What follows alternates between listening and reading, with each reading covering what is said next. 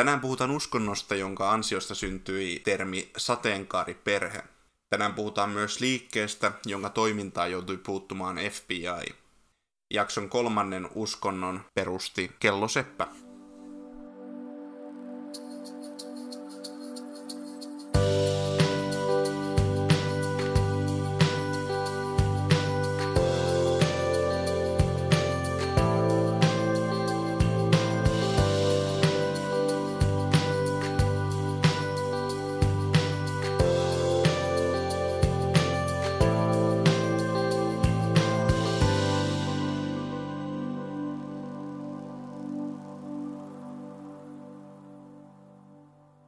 Tervetuloa Uskonnon pitkä oppimäärä podcastin pariin. Mä olen Viljami Haavisto ja tänään meillä on poikkeuksellisesti käsittelyssä kolme uskontoa tai kulttia. Näitä kaikkia on toivottu, joten ajattelin ynnätä ne tähän ensimmäisen kauden toiseksi viimeiseen jaksoon. Jos kuuntelet tätä jaksoa nyt vielä lauantain tai sunnuntain aikana, on mahdollista osallistua palautteen antoon podcastin Instagram-sivulla. Palautetta voi lähettää myös sähköpostilla viljamihaavisto.info.gmail.com. Myös aiheehdotuksia otetaan vastaan ensimmäisen kauden viimeiseen jaksoon. Mutta tänään tosiaan käsitellään kolmea kulttia. Ensimmäinen on kansantemppeli, siitä siirrytään sitten Davidin oksaan ja viimeisenä käsitellään auringon temppeli. Mutta pidemmittä puheitta voidaan aloittaa kansantemppelistä. Mainitsin tuossa introssa tämän termin sateenkaariperhe. Tämä tosiaan on syntynyt tämän kansan temppelin parissa, kun lapsia otettiin pois vanhemmiltaan ja heitä sijoitettiin toisiin perheisiin tai sitten yhteisöihin. Tosiaan kansan temppeli on Jim Jonesin perustama kultti, joka johti varsin traagisiin tapahtumiin. Jim Jones oli tällainen helluntalainen saarnaaja ja tunnettu hyväntekijä. Lapsuudessa Jonesia kiinnosti uskonnot ja poliittiset johtajat ja muun muassa kuolema. Hänellä oli tapana haudata kissojaan ja luulisi, että tässä kohtaa jo olisi herännyt jonkunlaisia huolestuksen aiheita, mutta Jim Jones pystyi peittämään tämän hyvin tällaisella hyväntekijän imagollaan. 1951 Jim Jones lähti mukaan kommunistiseen toimintaan, joka oli Yhdysvalloissa hyvin maan alla toimivaa, mutta siellä hän sitten sai jalansijaa ja, ja peittääkseen tätä kommunistista toimintaansa hän alkoi saarnaamaan ja toimimaan pastorina paikallisessa seurakunnassa. Hän liittyi alkuun mukaan metodistiseurakuntaan, mutta pian hän muutti Indianaan saarnaamaan ja parantamaan sairaita, ja hänestä puhutaankin tässä elämänvaiheessa helluntai-saarnaajana. Tällöin hänen toimintaansa myös oli hyvin määrätietoista.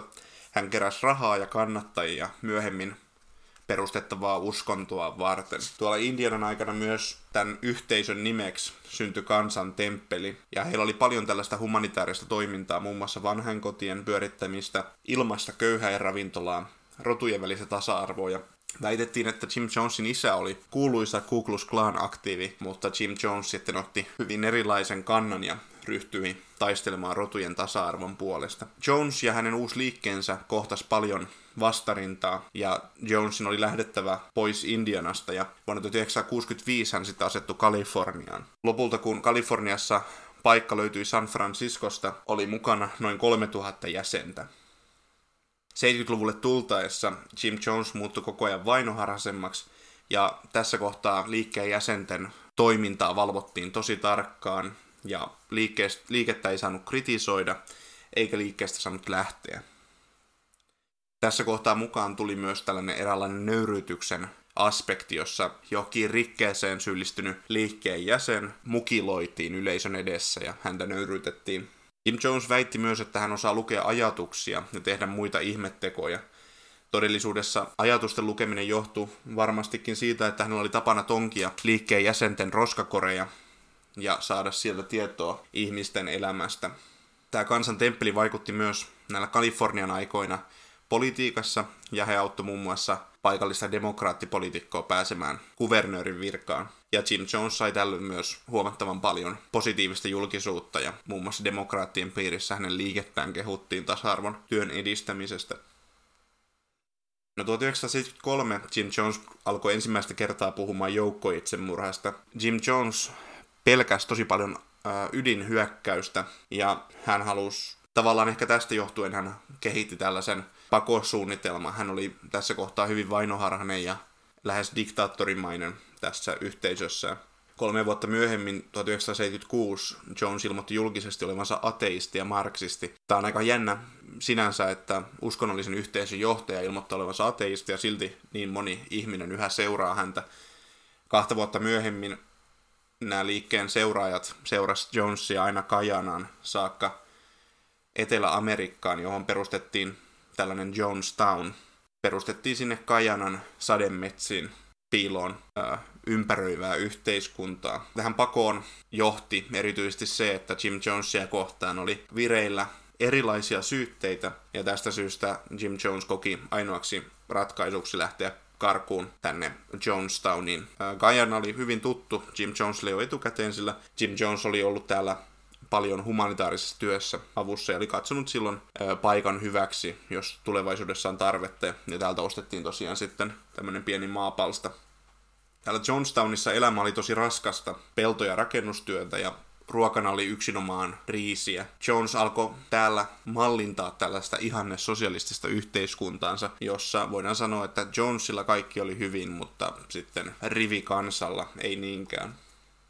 Tässä kohtaa tämä myös tämä joukkoitsemurha käsitettä ja käsitystä alettiin kehittämään entisestään. Jones opetti, että yhdessä kuolemalla tämän liikkeen jäsenet vois päästä taivaaseen. Jonestownissa alettiin viettää tällaisia valkeita iltoja, jolloin harjoiteltiin myrkyn juomista ja valmistautumista tähän joukkoitsemurhaan. No jo tuolla Kalifornian aikana liikkeestä karanneet ja liikkeestä eronneet omaiset oli perustanut tällaisen ryhmän tai eräänlaisen järjestö, jossa kannettiin huolta liikkeeseen jääneiden lasten voinnista. Ja he vetosivat sitten virassa oleva demokraattisenaattorin Leo Ryanin, että tämä alkaisi selvittämään, että onko näillä lapsilla kaikki kunnossa ja mahdollisesti lähtisi käymään siellä Jonestownissa. No Leo Ryan lähti sitten kolmen toimittajan kanssa sinne Jonestowniin näiden huolestuneiden omaisten takia. Ja alkuun kaikki näytti siellä Jonestownissa tosi hyvältä Leo Ryanin silmiin. Häntä kohdeltiin kunnia vierasta ja hän vielä viimeisenä iltana järjestettiin tällaiset suuret juhlat. Ja täällä tunnelma oli hyvin rento ja kaikki vaikutti olevan hyvin, mutta sitten illan kuluessa Ryanille sujautettiin tällainen viesti, jossa luki, että kutakuinkin, että auttakaa minut pois täältä. Ja Ryanille alkoi selviämään, että täällä liikkeessä on paljon vastentahtoisesti pidettyjä jäseniä.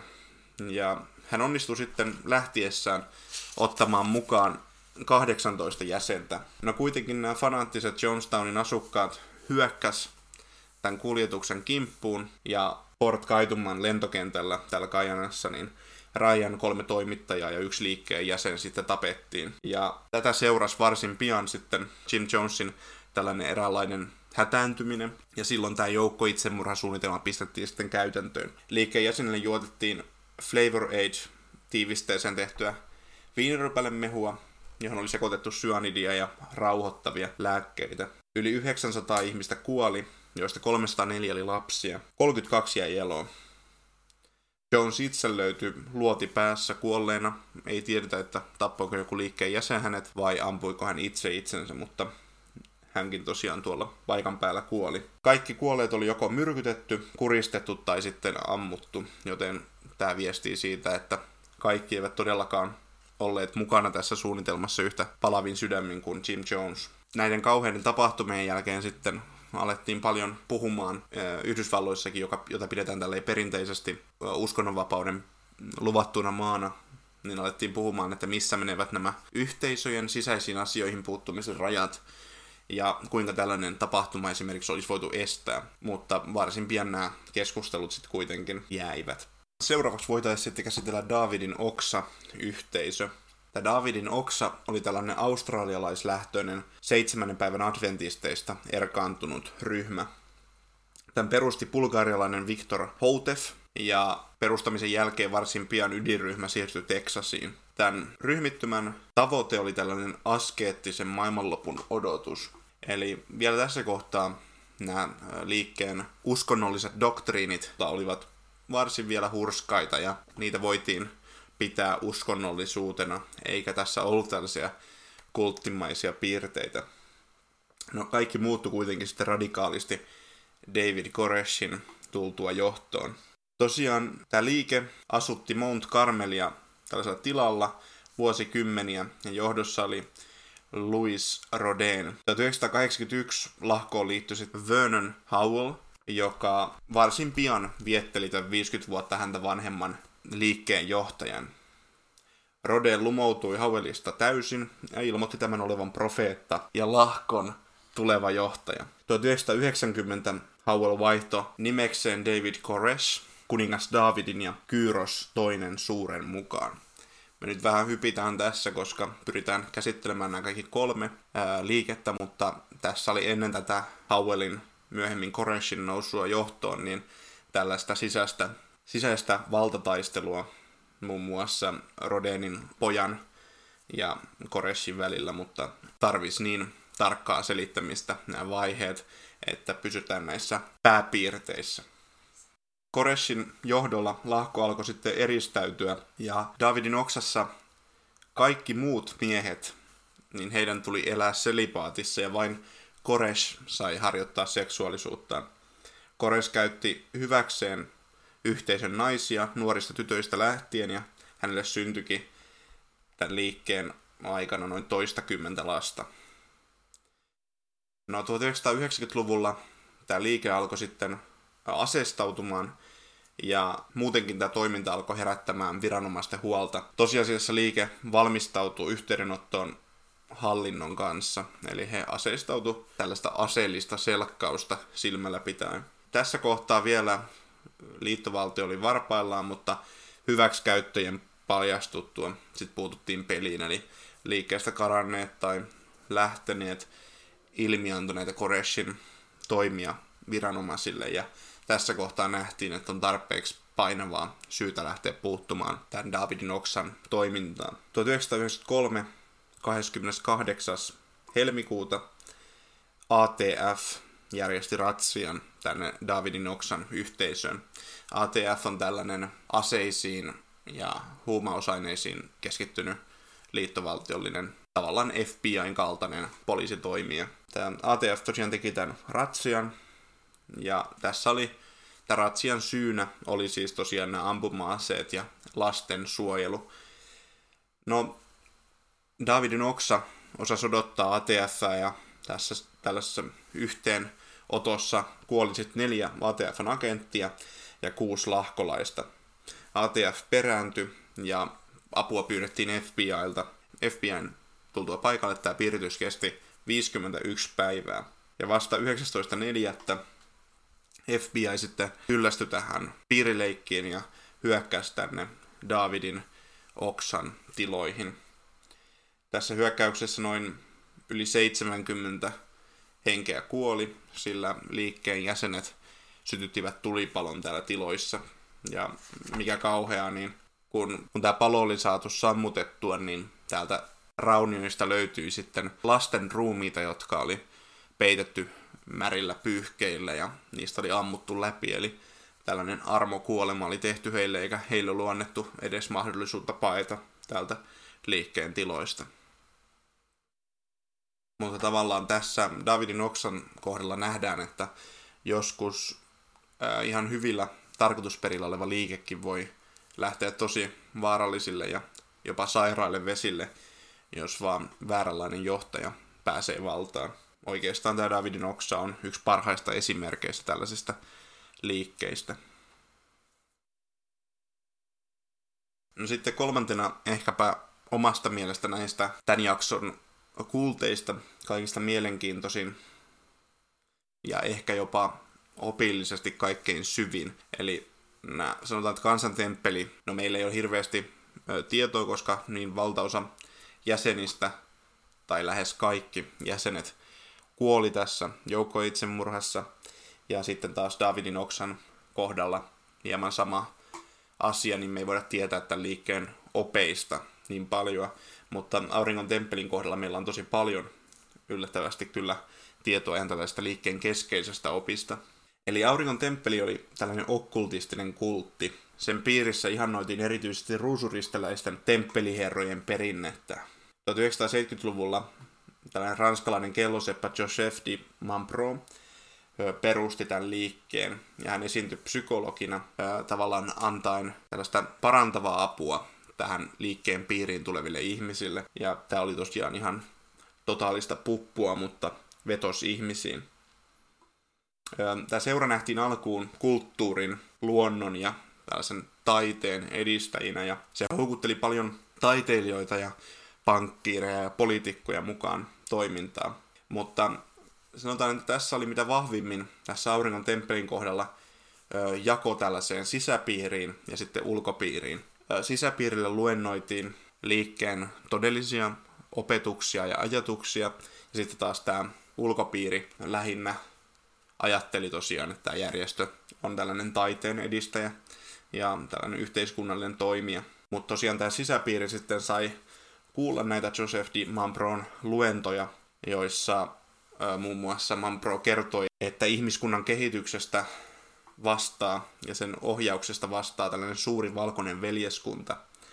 Ja sitten hänen, eli Di Mampron avulla sisäpiirillä oli puheyhteys näihin ruusuristiläisiin. Mampron mukaan tämä veljeskunta majaili Akartha-nimisessä maanalaisessa valtakunnassa, josta nämä veljet sitten ilmestyi peileillä ja punaisilla kankailla koristettuun kellaripyhäikköön tänne auringon temppelin tiloihin.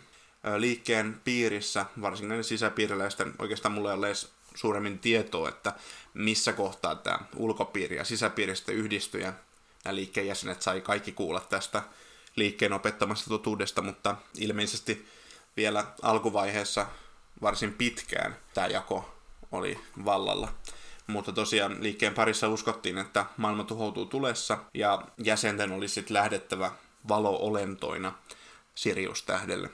Eli taas jälleen tällaisen kultin kohdalla toistuu ajatus siitä, että eräällä tavalla kuoleman tai joukkokuoleman kautta voitaisiin yhdessä pelastua jonnekin parempaan paikkaan, kuten Heaven's Gatein kohdalla, kuten äh, kansantemppelin kohdalla ja monien monien muiden pienempien ja suurempienkin lahkojen kohdalla. Sanotaan, että nämä tällaiset ö, traagiset tapahtumat alkoi sitten lokakuussa 94, kun kultin tiloissa surmattiin kolmen kuukauden ikäinen vauva. Ilmeisesti tässä oli tavallaan tarkoitus hahmottaa sisäpiiriläisille, mistä, miten tämä suunnitelma toimii, ja sijaiskärsijäksi joutui tämä vauva sitten. Muutama päivä myöhemmin iso joukko kultin jäseniä teki itsemurhan, ja jälleen kerran osa surmattiin, eli kaikki eivät olleet ehkä uskossaan niin vahvoja, että sitten päättivät perääntyä viime hetkillä ja tätä liikkeen johtaja ei hyväksynyt. No itse asiassa oikeastaan Joseph Di Mampro oli tässä kohtaa jo vanhuuden kipeä ja sairas ja kuoli samoihin aikoihin ihan ilmeisesti luonnollisesti, mutta kuitenkin tämä yleinen tahtotila oli jäänyt hänen johtoopeistaan vallalle. Kaiken kaikkiaan näissä tapahtumissa kuoli 53 ihmistä ja nämä löytyi poltettujen huviloiden raunioista sekä Sveitsissä että Kanadassa, eli tämä liiketoimi toimi useammassa maassa. Mielenkiintoisena piirteenä oli vielä se, että vuotta myöhemmin 23.12. tapahtui tällainen toinen murharituaali Ranskan alpeilla, jossa tällaista metsäaukealta löytyi 16 poltettua ruumista – Joidenkin ruumiiden kädet oli sidottu ja päähän vedetty muovipussi, joitakin oli taas huumattu ja joitakin ammuttu. Ja jälleen kerran joukossa oli myös lapsia. Jälleen voidaan sanoa, että mikä yhdistää ehkä näitä kolmea tämän viikon jakson kultteja, on se, että johtaja on jossain vaiheessa tavallaan seonnut, eikä ole enää pystynyt pitämään sellaista niin kuin, julkista kuvaa kuosissa. Esimerkiksi Dimambro alkoi sitten, väitteet alkoi tulla kovemmiksi ja kovemmiksi, niin hän väitti muun muassa olevansa Osiriksen ja Mooseksen reinkarnaatio. Ja samoin sitten David Kores Davidin oksassa väitti olevansa uudelleen syntynyt vapahtaja ja profeetta, joka tavallaan täyttäisi ilmestyskirjan ennustukset.